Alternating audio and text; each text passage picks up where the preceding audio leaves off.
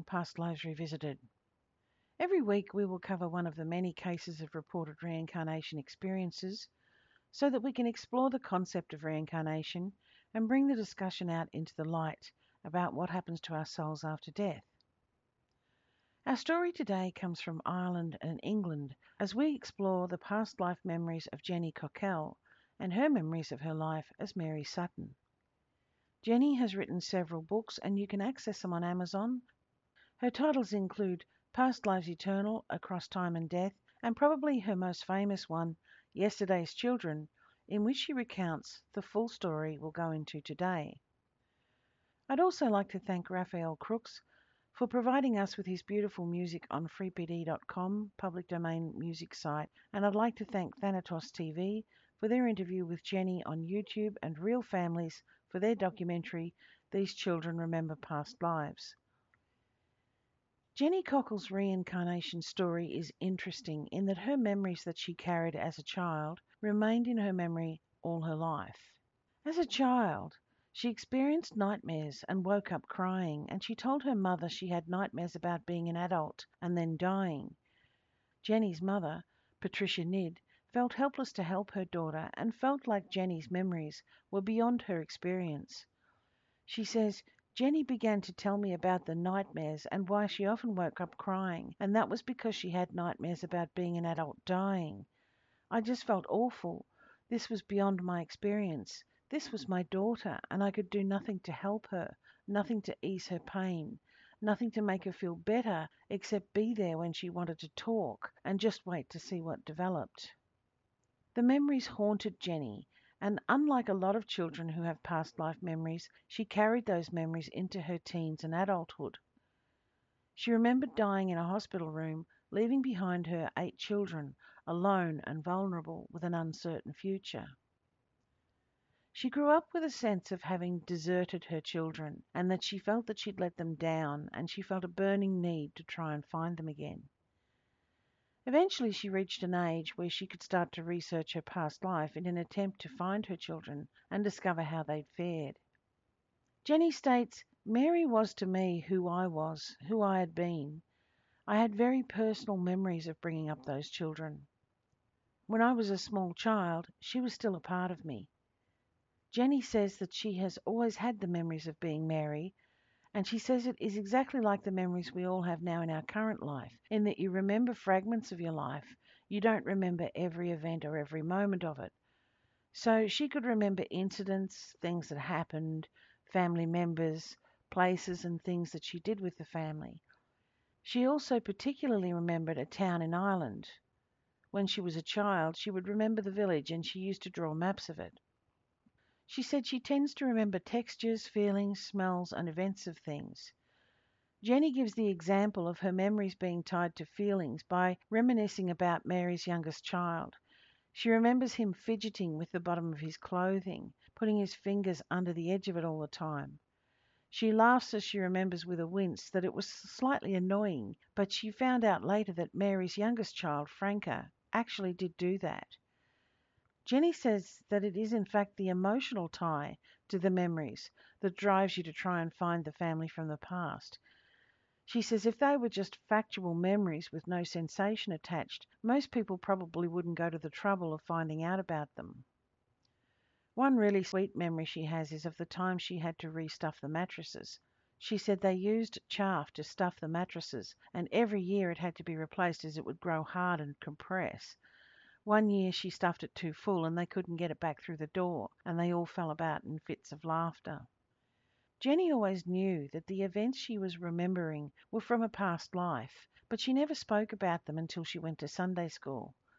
Jenny said that in Sunday school they were having discussions about life and death and what happens after you die, and Jenny was confused because she couldn't work out why nobody was talking about what happened before this life. She spoke to her mother about it, and she said her mother seemed a bit surprised, but took it in her stride. So when Jenny described her memories and asked why nobody spoke about things like that, her mother said, Oh, it's a belief. It's called reincarnation. Jenny was confused and questioned, Why is it a belief? To her, it wasn't a belief, it was a fact. She was unable to reconcile the thought that other people didn't have past life memories. She went through quite a few years being confused why other people didn't talk about their past lives, and then when she realized they weren't going to talk about them, she thought they were in denial. She honestly thought that everybody surely could remember their past lives. It took her a long time to realize that people were actually being honest when they told her they had no past life memories. Jenny lived in England, and her memories of Mary Sutton and her children clearly came from Ireland, so she had to wait until she was an adult before she could try and find them. However, as is often the way, her own current life delayed her search when she started having children in this incarnation. As time went on, she realised she'd suppressed a lot of her memories so that she could cope with living in the here and now. But it reached the point where she was becoming too bothered by having to suppress it, and she knew that it was time. She had to go to Malahide to try and find the children. Jenny started to feel an overwhelming need to see them and to meet them again. She needed to find out what had happened to them to make sure that they were all right. She also wanted to find them for her own sense of closure and truth. She relates that when you're growing up and you relate your past memories to other people, often they will say, Oh, well, but you know it's not real. And you know unequivocally that it is real. Jenny felt that she needed to be able to have the proof to say with conviction to herself so that she could own the memory and undeniably say, This is my memory, this is real. And also so that she had verifiable proof against the naysayers who were trying to convince her that it wasn't real. She went public with the story because it was cathartic for her to do so. It made her feel easier about the subject, but she also realised that other people would be in the same boat and it might help them to come to terms with their own journey through it. She felt it might make it easier for others to hear her story because she'd had so much rejection from people who just wouldn't accept it. She says that one of the things her experiences did teach her was to be tolerant of other people's views. So finally, she decided to plan a weekend trip to Malahide. Malahide was originally settled by the Vikings in 795 at the site so they could use the estuary. It has a long and rich history through the ages. Its popularity as a seaside destination began during the Georgian era, and that has provided many fine examples of Georgian architecture in the town. In the 60s, developers started creating housing estates around the village core of Malahide and spread out from there, but the village core has remained intact. Jenny says that the first trip to Malahide was quite helpful because everything she remembered unfolded in front of her, and when she walked around the streets, she knew which way to turn. She started retracing an outing she remembered walking when she was Mary. She couldn't remember where they were going, she just remembered walking in that direction.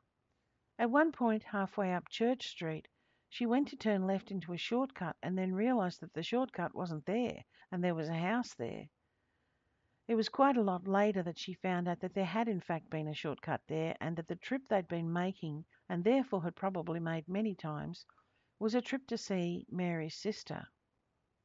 Jenny said it was really strange because when you go somewhere after a long time, it's the changes that you notice, and even though she'd never been to Malahide before, she was recognising changes they'd made. For example, the jetty was now concrete and it used to be wood. She said she could find the street she lived on, but it had changed so much due to the housing development that she couldn't find much there. So most of her research actually occurred when she came back and she started to write to people. She managed to find a neighbour who could remember the family and was able to give Jenny the surname, which she hadn't been able to remember. When Jenny decided to try and find the children, and knowing they'd been split up and sent to different orphanages, she contacted all of the orphanages in Dublin. That is where the boys were sent originally after being moved to Cork when they ran away. However, changes in policy meant that a lot of the orphanages had been shut down and the children moved either to care or adoption. Jenny found assistance from a really nice priest who helped her find the baptism records for some of the children in the Malahide Catholic Church. That gave Jenny definite names and dates of birth. Jenny put an advert in a newspaper, and someone replied and gave her the contact details of one of the brothers. She phoned and had a very difficult conversation where she explained why she was ringing and she was given the contact information for the older brother, Sonny, as well. However, the first conversation was so difficult it took Jenny a few weeks to regroup and try again.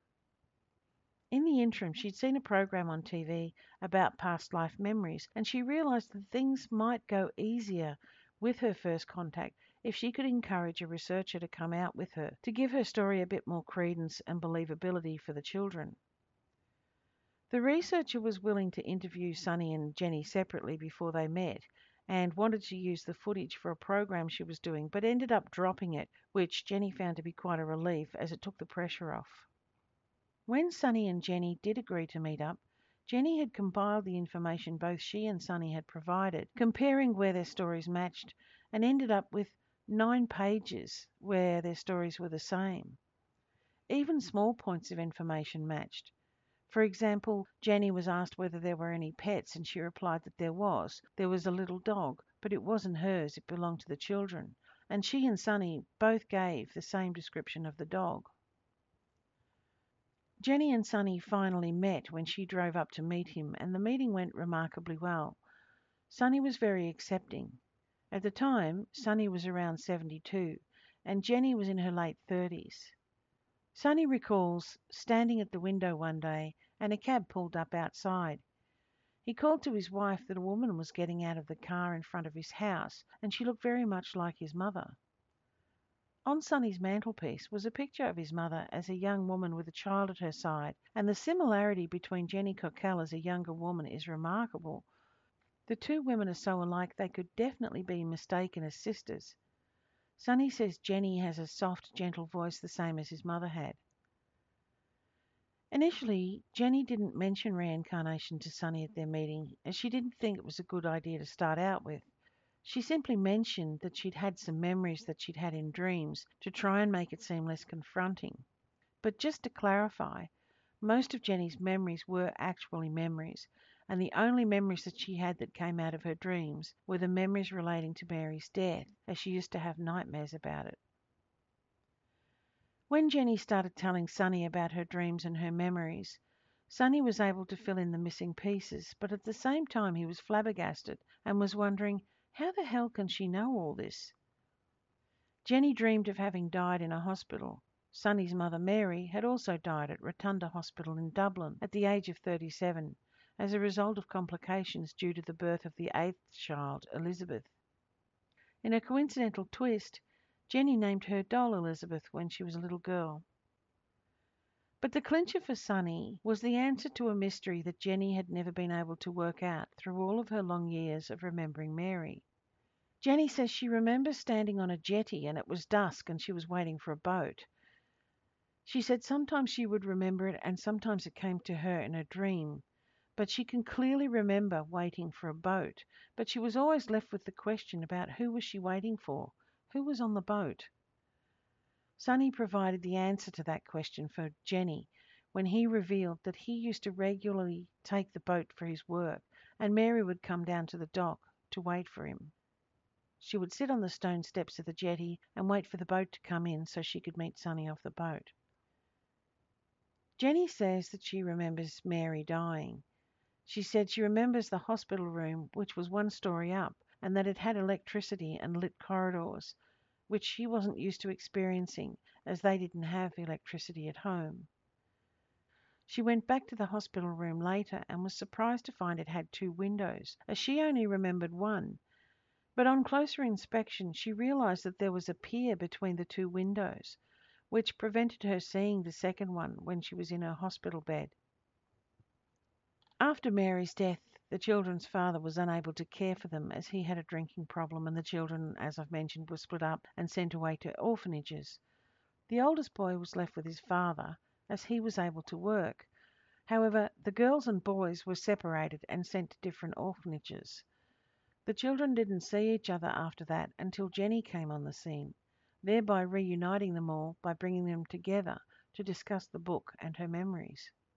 Before that, though, The meeting between Jenny and Sonny went so well that they visited again together several times, and eventually Sonny himself was the one to bring up the concept that perhaps Jenny was the reincarnation of Mary.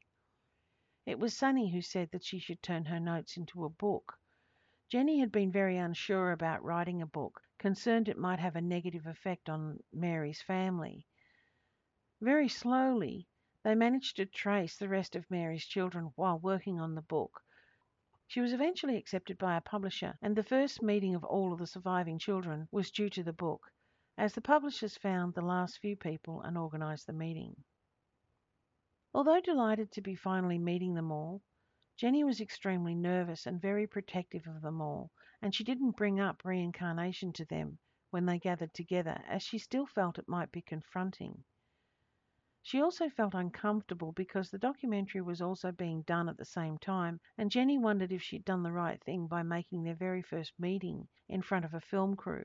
However, Jenny found out later that the family were all actually very pleased with it. Sonny brought up the fact that he thought Mary had been reincarnated in Jenny and asked what the others felt. Everybody accepted that Jenny definitely did have Mary's memories, a few of them felt that it was a psychic connection with her mother rather than reincarnation. Mary left them to their beliefs and accepted their views. She says her own experiences when she was a child of being rebuffed for her views had given her a great deal of compassion and understanding regarding other people's beliefs. Jenny says that while physically she couldn't see the resemblance between her memories of her children and them as older people, she could feel the connection with their personalities, absolutely. She said the children had very much the same personalities that she remembered.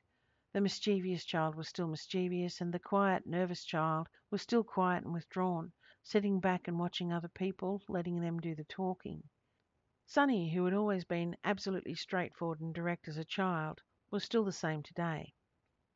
She said the children's reactions to her were mixed.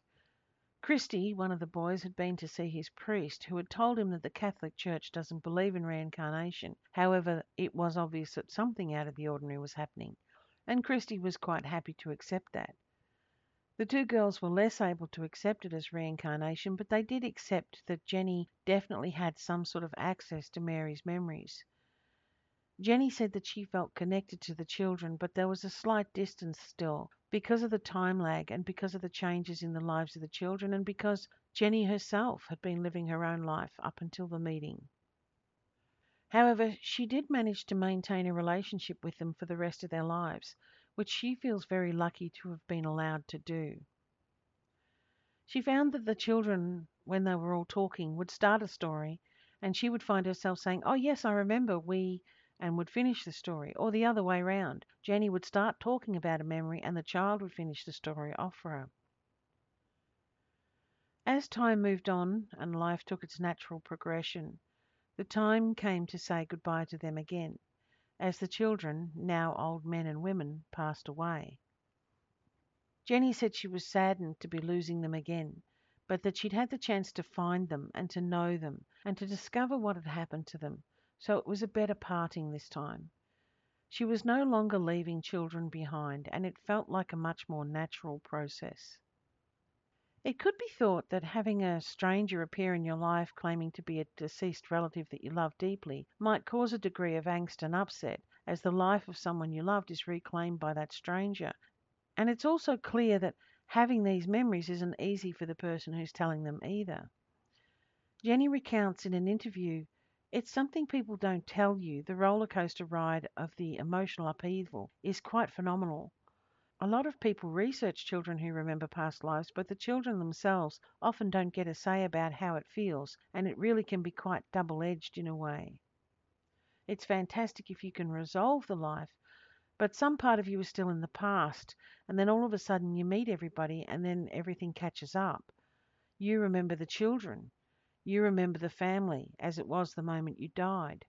You know they've grown up and that you'll meet them as adults, but then some part of the unconscious hasn't quite caught up with that until you meet the people again, and it's really disturbing.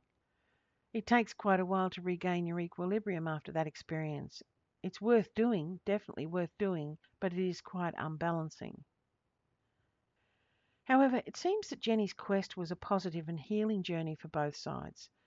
As Jenny finally got to validate her story, and more importantly for her, gained solace that the children had turned out okay despite their rocky start in life, and that they'd gone on to live happy, productive lives. For the children, as mentioned previously, the siblings all ended up back in contact again. Jenny herself is glad she went through the experience even though it was quite confronting. On the whole, the whole encounter for everyone appears to have been a positive experience.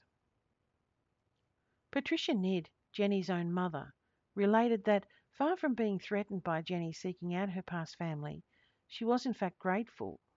She stated, I was so happy for her that after all of these years of agonizing about everything and being so concerned about the children and unable to do anything or find out anything, to finally find out they were all all right and had had good lives, that what had happened to them being sent to an orphanage hadn't destroyed them as people.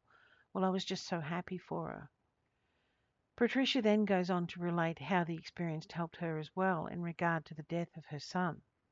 She states, My eldest son was killed in 1986 and his daughter was killed last year, but it does make it a little easier being convinced that there is continuation.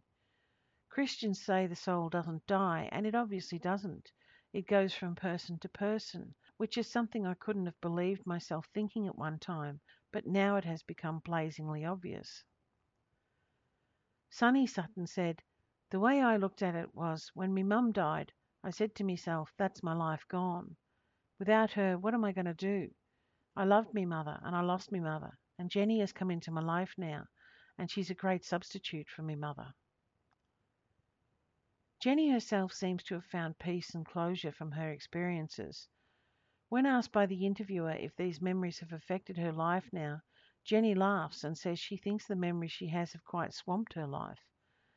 She says each time she's resolved a past life, she finds another one starting to resurface that she feels she has to work through. It almost sounds like the natural block that stops most of us from remembering our lives before doesn't work properly for Jenny, and her past lives keep seeping around the edges of the block. She says she has finally reached a point where she's been able to stop researching and finding her past lives because she's reached a point where she's resolved them enough for them to lose their pull on her.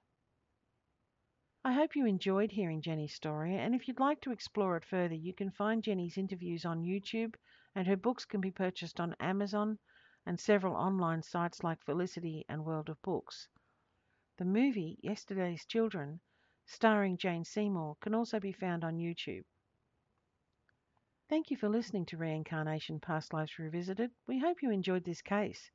If you have any interesting stories about reincarnation or if you can relate your own past life experience, I'd love to hear about it, and I can be reached at reincarnationplr at gmail.com or through my website reincarnationplr.com. If you'd like to keep up to date on my latest podcast posts, you can find me on Facebook, Twitter, and Instagram, and you can find me under Reincarnation PLR.